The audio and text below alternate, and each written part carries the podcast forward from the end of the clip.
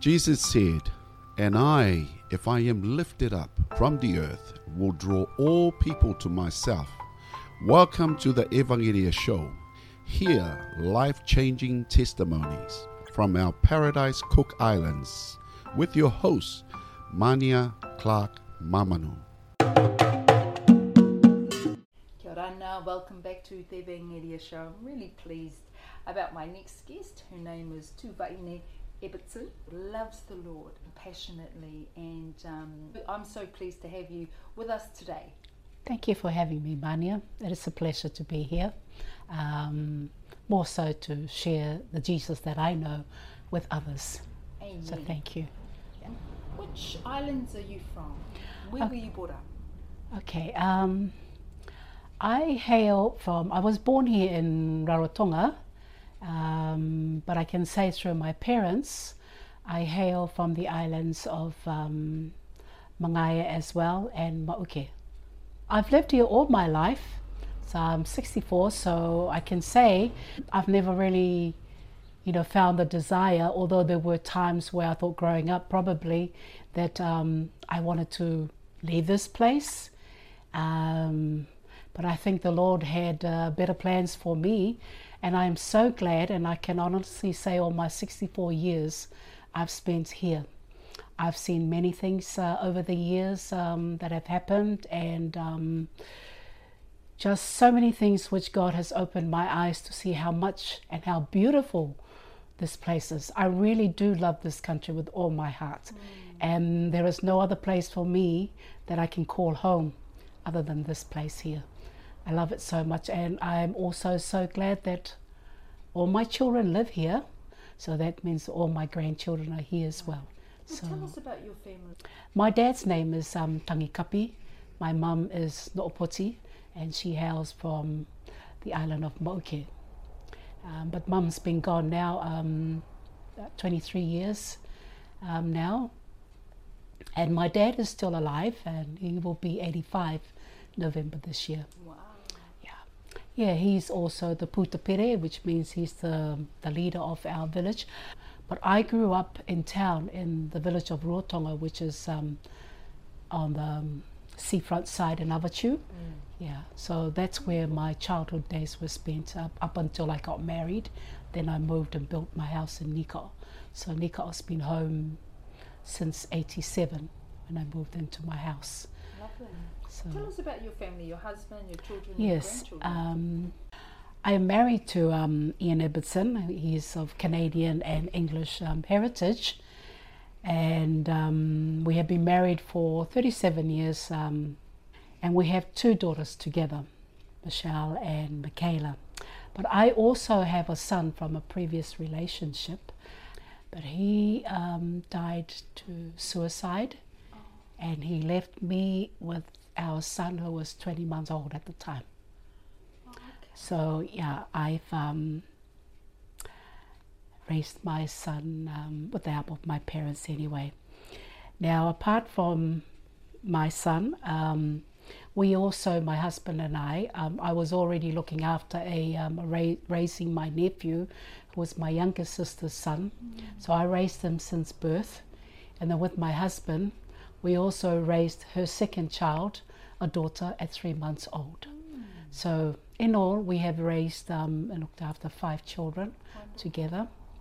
Now, from our own two um, children, I have um, four grandchildren.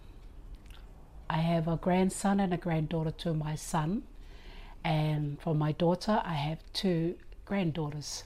Both my granddaughters were born on the same day, and they were also born on Mother's Day weekend. These are some of the things I see, um, the blessings that God blesses me with. Um, my daughter's uh, daughter was born in the morning, and my son had her daughter in the afternoon. Beautiful. So these two celebrate their birthdays every year together, and they're both 14 now and at college. was um, faith a part of your upbringing? Yes, it was definitely. Um, I've got family palmatours that were oromatours. Uh, my grandfather and grandmother were deacons of our church, and you know when they retired, they became elders.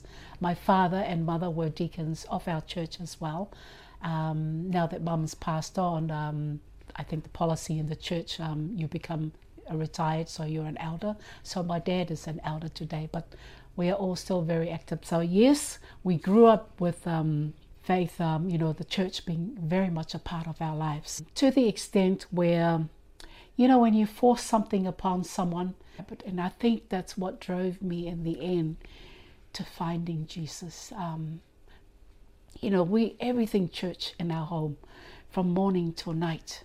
You know, the devotions, the prayers, the Bible studies, the you name it. We were part of the Sunday school, um, the church, and then church was like um, uh, Wednesday, Friday, um, Sunday morning, all day. So you had the early morning, um, something which I still carry on today um, now that I'm loving it. It was different when I was growing up.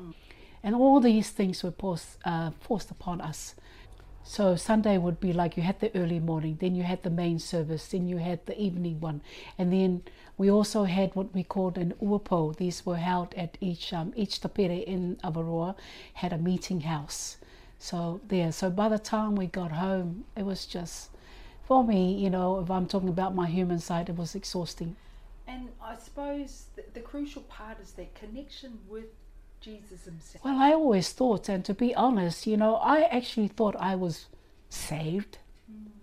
Um, you know, but like I said, as a young child, you know, you learn. We knew memory verses, we knew Bible verses. We were just so excited. It's different feelings when you're a child.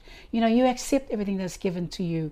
Um, you but no choice. yeah, but as you got older, you know, especially as we're getting into our teens, one reason why I've never really liked sharing my personal testimony because you know, I looked at my parents and my forefathers and those before them as pillars in our church. You know, we grew up, we had no choice uh, about it, and that was fine. But what I couldn't understand was the beatings that we got. Um, you know, I always thought, um, I know this is emotional for me, that abuse was very much a part of life. It was normal. You know, I've seen my mum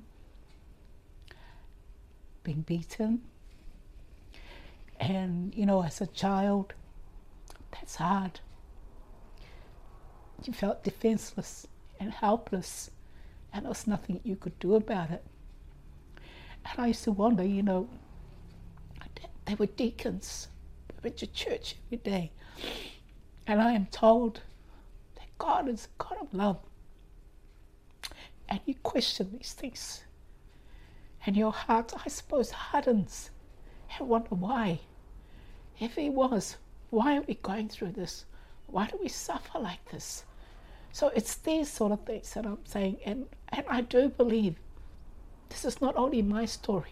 There are other people out there that can relate to the same story. So this is why for me sharing this, it's kind of hard. It's still very raw for me, you know, when I think about because I've seen today, and even today, the effects that it's had on my siblings today.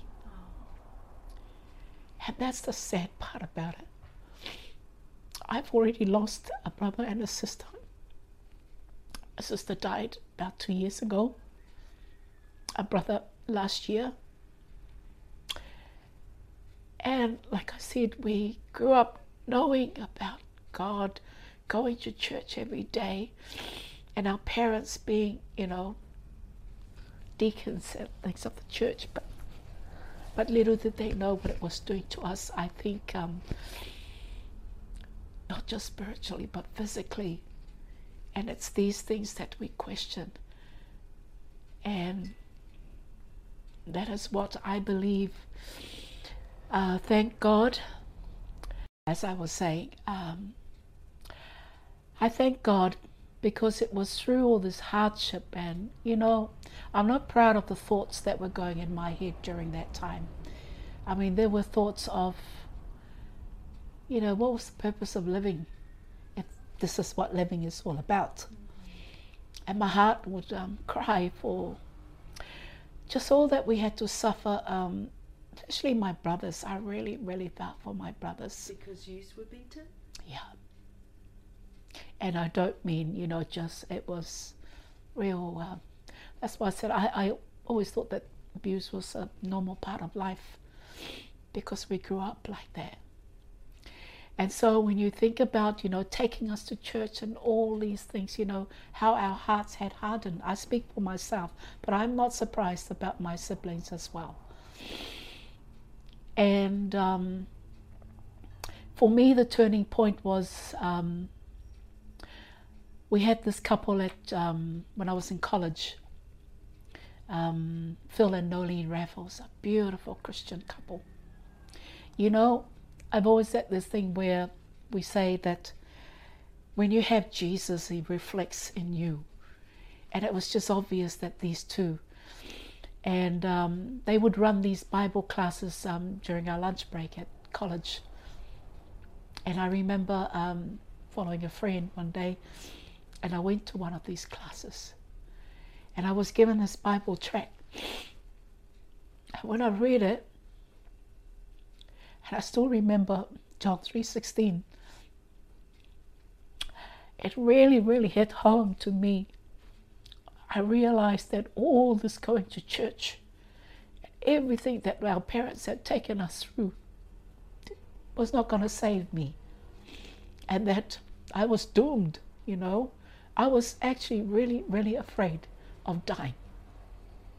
And then we know that John 3:16 tells us for God so loved the world that he gave his only begotten Son, that whosoever believeth in him shall not perish but have everlasting life. I realized that it wasn't about going to church, and that there was something there for me that Jesus was willing to give because he died on that cross for me.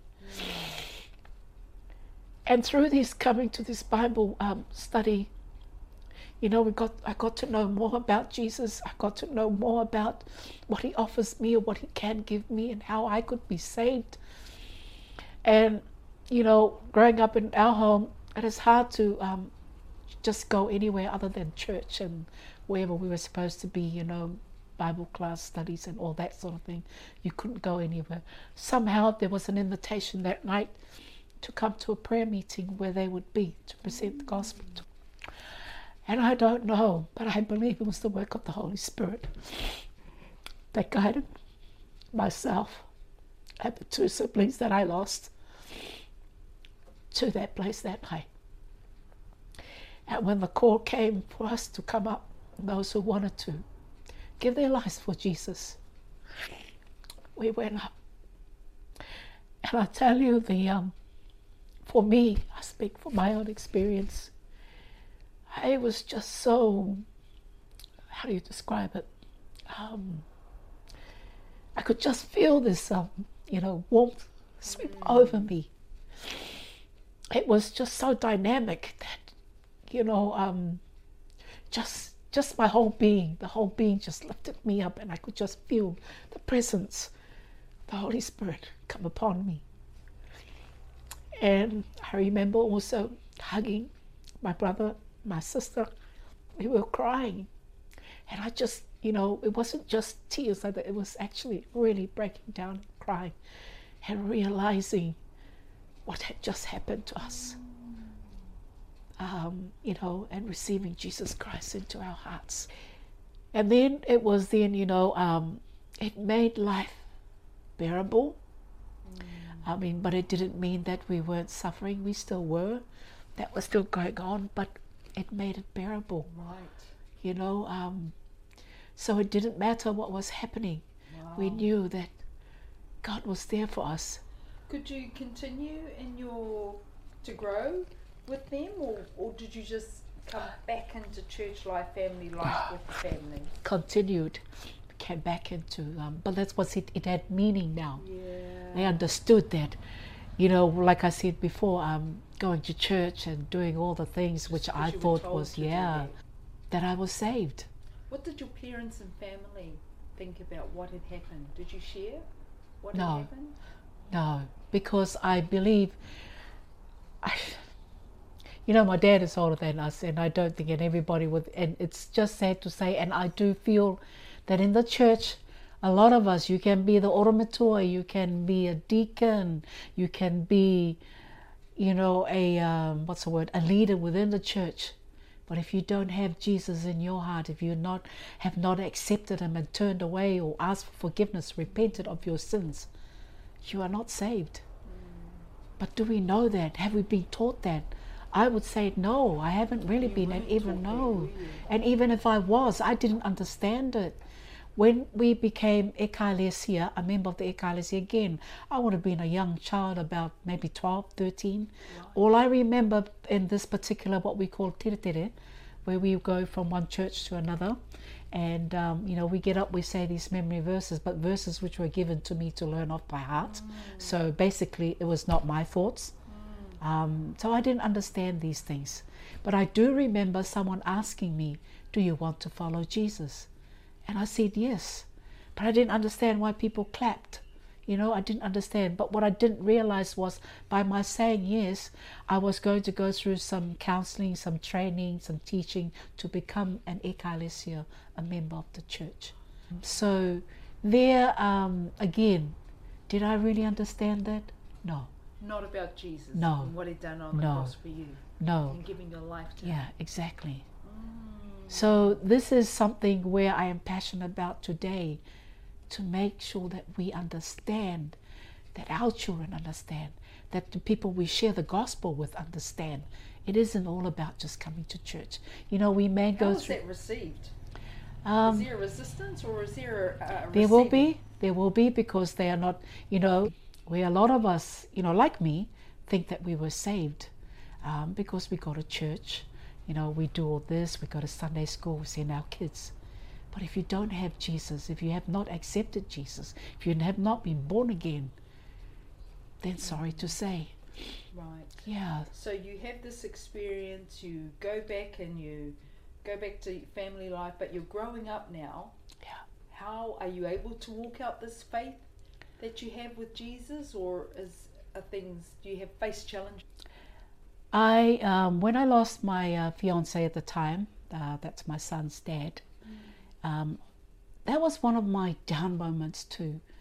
You know, I uh, questioned God as to why this happened, but I also felt His presence with me. I went through um, during the week um, because he basically came back from he was studying overseas like he was here on a Friday and then I was burying him the next Friday. But I went through some challenges, and you know, when we talk about um, spiritual warfare and the Satan and his demons, that is so real. That is so true. Um, when we understand the Word of God and learn about these Did you things, face some challenges? Oh, very much so. Um, and there were questions where I questioned and I couldn't answer them, and I didn't know why this was happening. Um, but you know, it was like when I was with him, trying to help him to come out. It was like two personalities. It was like, oh, really? you know, I was dealing with something else. Wasn't the same his time. normal self. No, Did something happen? Do you believe that made that? Probably Or was he bec- always that way. no, no.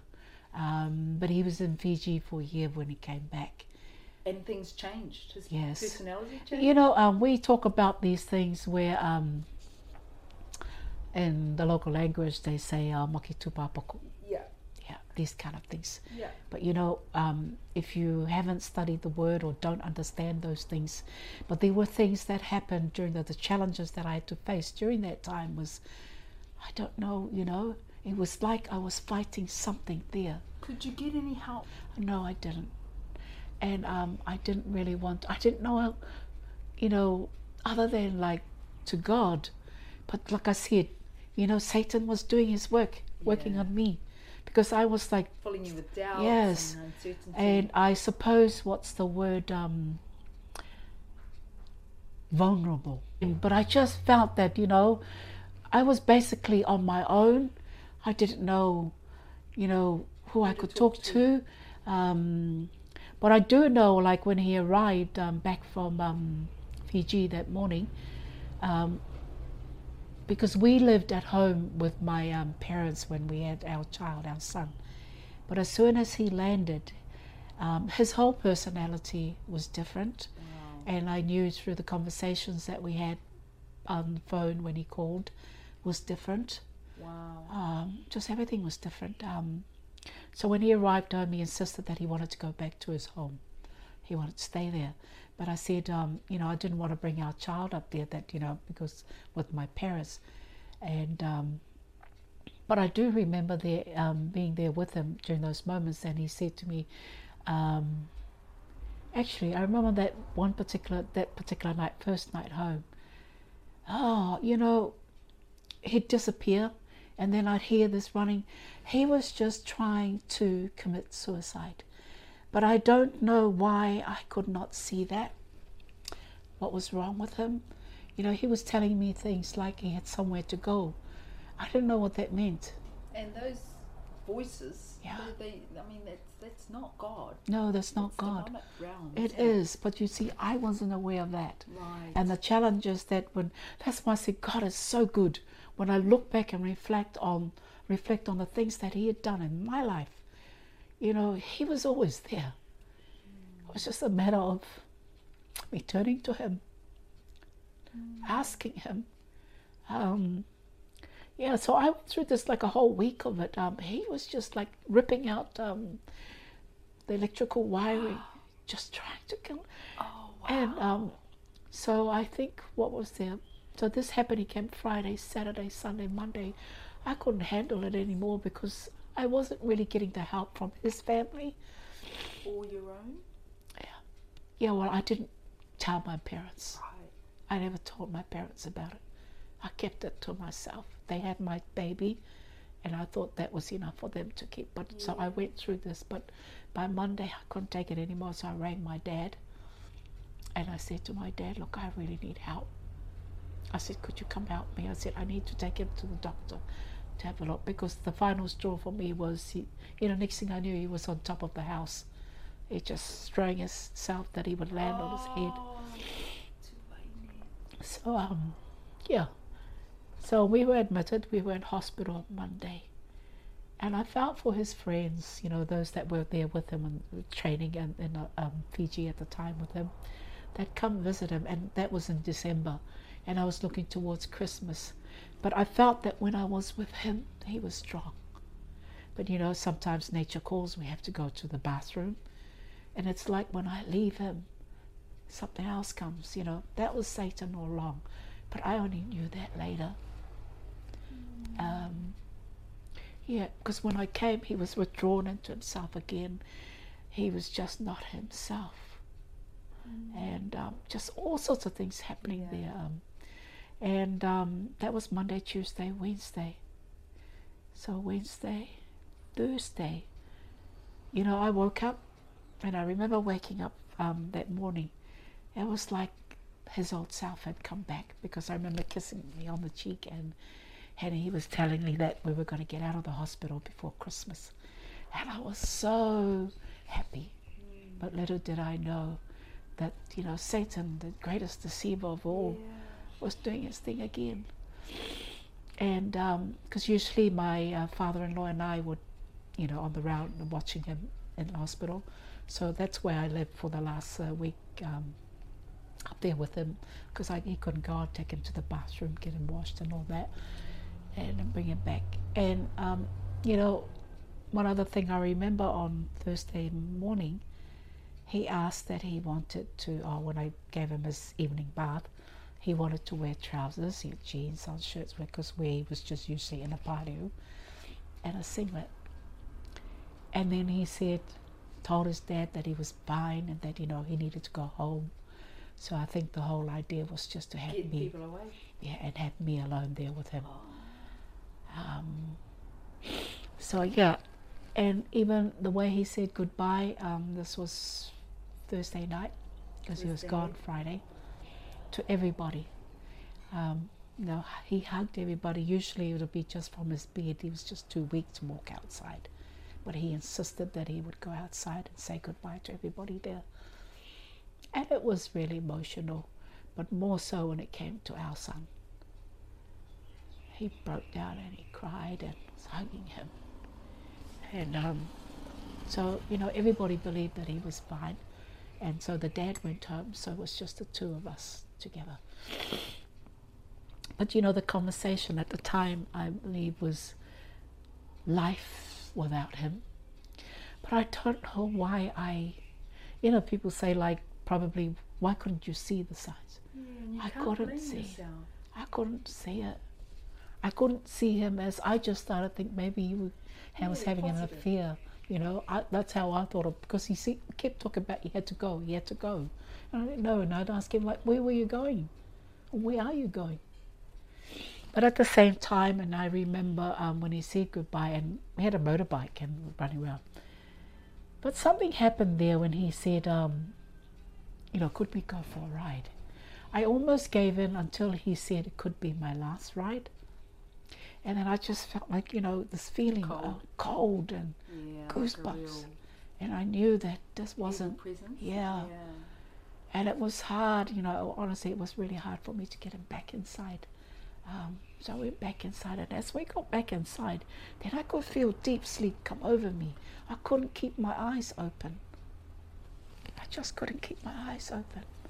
But you know, like I said, when I look at how Satan, what he does to deceive us, um, and then I must have dozed off, but that would have been like a.m. in the morning.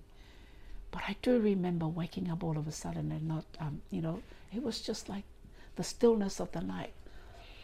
So sometimes I look at back like, you know, I've watched horror movies, but I do believe sometimes that I actually lived through a horror one movie myself. Um, but I do remember getting up, couldn't find him on the bed. Oh. Yeah, I couldn't find him. And then I um, went out to the reception, couldn't find anybody. The whole hospital was silent, it was quiet, it was deadly quiet.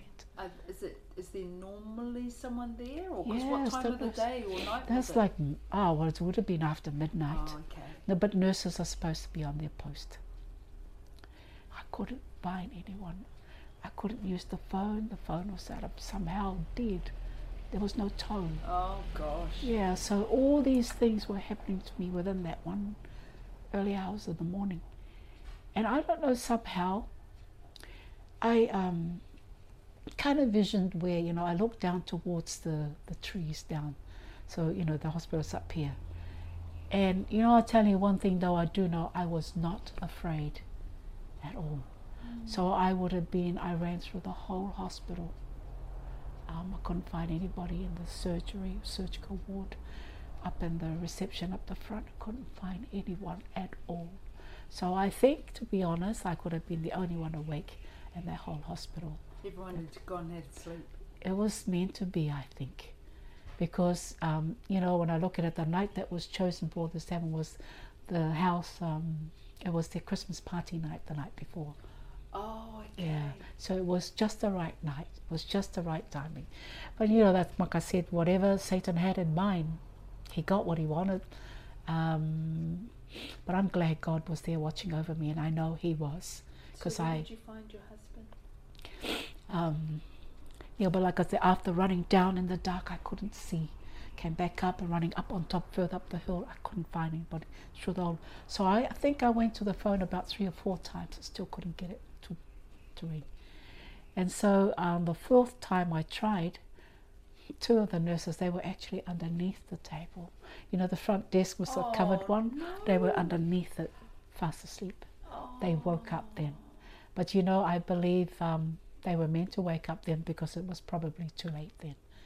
Um, so, um, what I did find though, after coming back and looking around in our room, I noticed the bed sheet was gone. The one, you know how you have the bed up those, and then you have a sheet on top, and that was missing.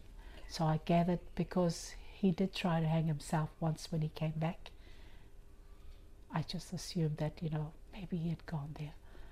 But you know, when I think about how I was running, I was probably running underneath that tree all the time, but not knowing, couldn't see, um, because it was dark. Okay. And then um, I asked them, I said, you know, I wanted to go home, get my dad. Had to go and get my parents. But they stopped me from going on the motorbike and took me home on the ambulance. So you still hadn't seen him. No, but I told them if we could go, but I think everybody was too scared to go down in the dark. Yeah.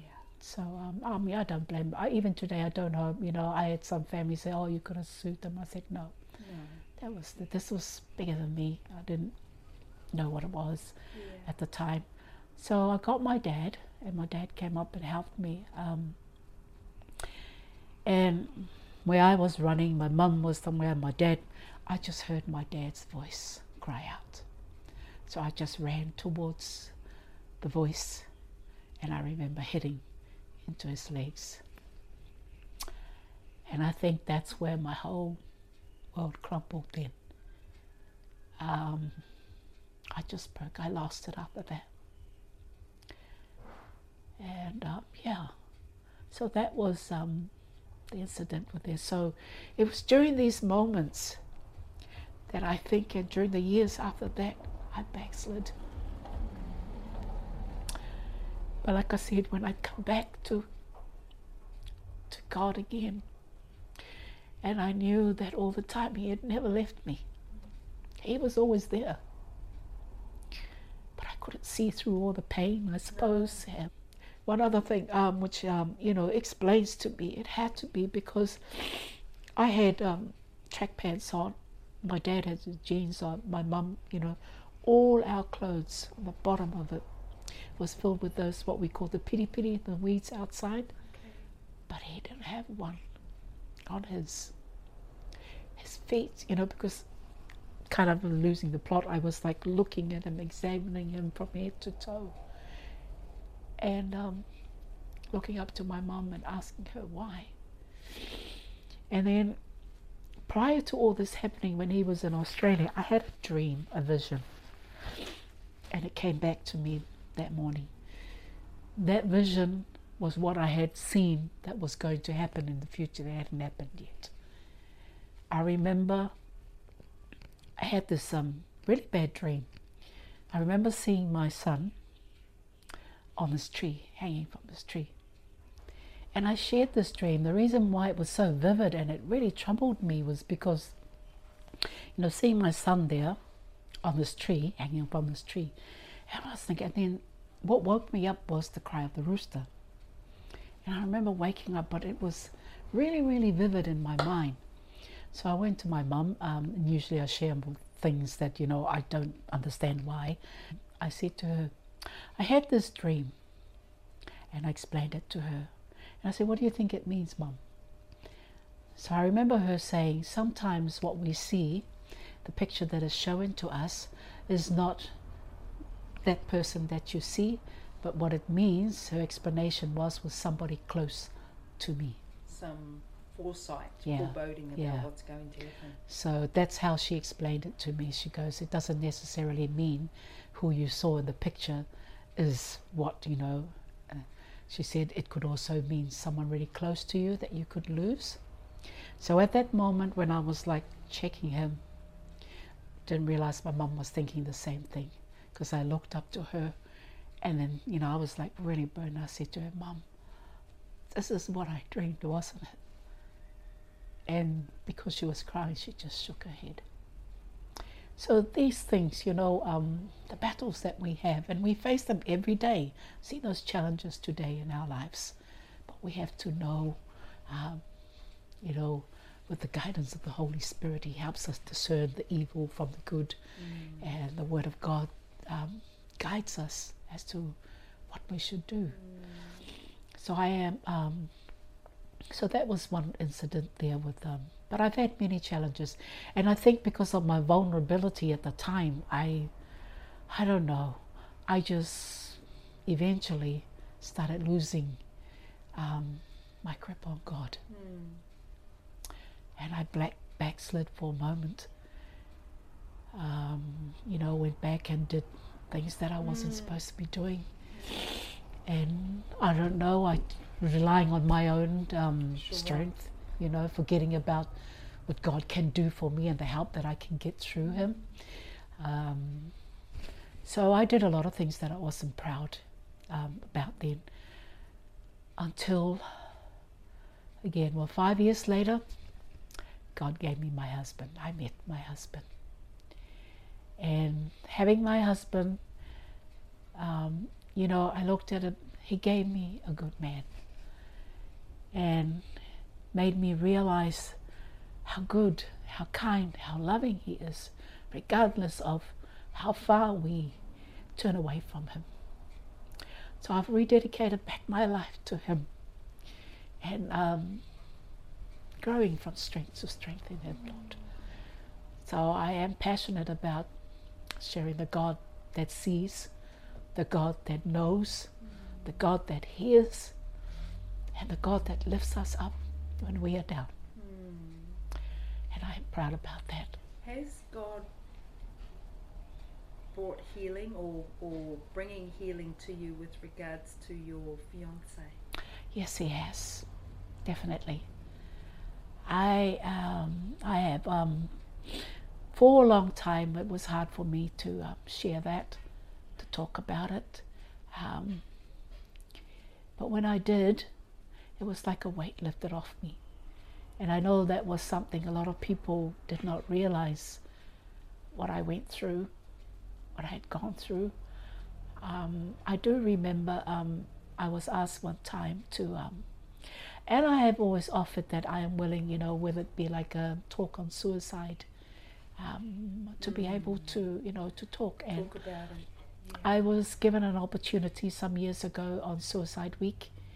Um, I don't know how the lady who uh, initiated the Miriana Taikoko knew about it, but I was asked to on Talkback Radio, and um, the feedback I got was just so overwhelming after Oh, that. yeah. And usually from previous um, talkbacks they've had, um, there were a lot of questions from people. Yeah. But I think in my um, on the show, um, I had covered every bit of area that they needed to know. That there was no questions asked because, according to them, I had um, given everything to them, and but it was also um, just the support I got from people, and a lot of them coming up to me, you know, in town, just giving me a hug um, in the streets, um, telling me how they never knew that I went through something like that. But um, like I said, I am so grateful that we have a God that loves us. And like I said, looking back, He was always there. He never left me. I actually left Him. And I think for all of us out there, there are a lot of us like that, that He sits there and He's waiting for us to come back to Him. If you're out there listening and you have the same story as I have, and I think a lot of us do. I was just at a funeral yesterday and uh, listening to the children sharing their stories brought back memories of my own story. And what I say, what I mean by that is their life story was exactly like mine. Um, we can be brought up in the church, does not mean we are saved. Until we accept Jesus, repent from our sins, turn away from all those, and accept Him from as our personal Lord and Savior. So my advice is there: if you have not done that, it's not too late to do so. Turn to Jesus, repent from our sins, and accept Him as Lord and Savior of your life, because Jesus is the answer to every situation of our lives. Now you spoke about a evangelism group. Yes. Tell us about that. Yeah, I am also part of our evangelism um, group. Um, so the evangelism explosion has uh, been a part of our church, um, which was exa- um, I'm not sure exactly what year it was set up, but I wasn't part of the original group then. It was set up by one of our former um, um, Reverend uh, Makara. So he was passionate about uh, evangelism. So this was set up in the church, and um, I believe it was during this time that my dad was actually born again and received Christ. Wow. I mean, Dad has his own story to share about that, but I truly believe that. That's what I'm saying. You know, you can be an orometua, you can be a deacon for so many years, but the realization of actually meeting Jesus one day is, you know, even if it takes that long. But um, yeah, That's right. Because Jesus is the way, the truth, Yes, and the life. life, No yeah. one comes The- to the Father except, except through through. Jesus. Exactly. So no matter what you've done, how many verses you've learned, Learned. Unless you are born again, Again. and receive Jesus, Jesus. into your heart as your Saviour, Definitely. you're not saved. You're not saved. Mm. So I believe this is when. So they were ori- um, him and my uncle Tokana, which is his, uh, one of his brothers. They were part of that team. So they actually started the evangelism explosion. So it was years later, um, and they would travel. They'd been into the homes, um, to the outer islands, um, and then years later, I must say it probably was dormant after the Reverend left us. Um, it may have been picked up, but probably wasn't as strong as, as it was then. Yeah. So um, we are now part of um, Evangelism Explosion New Zealand, and a group of them came down here to help us revive uh, the EE team again, and they ran um, these training workshops for us. The whole concept of uh, EEX um, is on the job training, is to share our faith um, with others so that they may also share that. So the whole idea is to multiply it. It's not just the one on one where we share the gospel and our faith to others about receiving Jesus Christ, um, but also that they are trained. We train them also to do the same to others so that it multiplies. Um, because if we look in Acts, um, you know, the disciples were sent out to multiply, and they did multiply exceedingly. So that's the whole concept, the whole idea of um, EE uh, explosion. Do you believe in the Holy Spirit and the need for the power of the Holy Spirit? Yes, definitely. Yes, I do.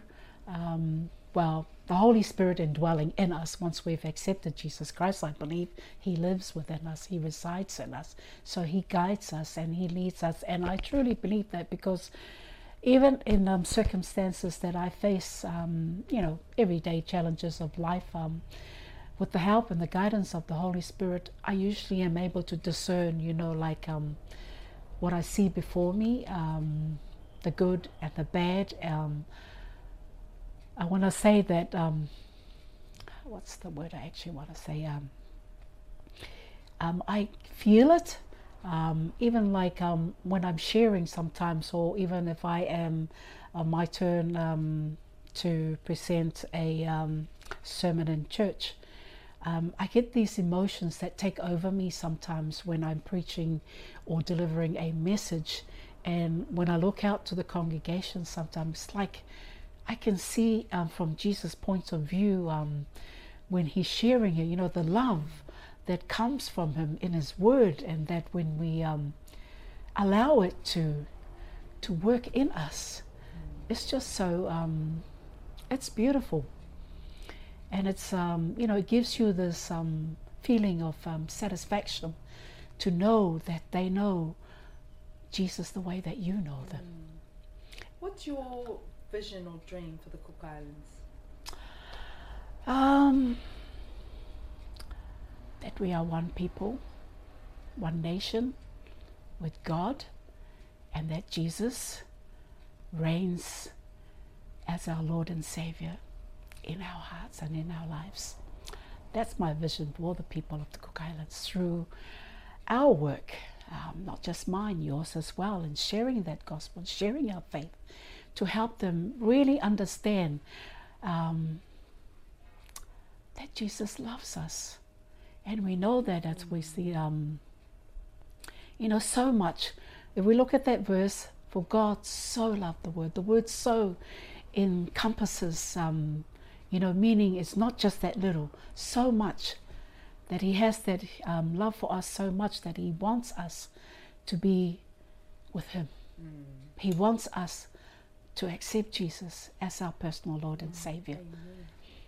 What would be your uh, most important message or encouragement you would like to leave with our listeners today, or even a verse?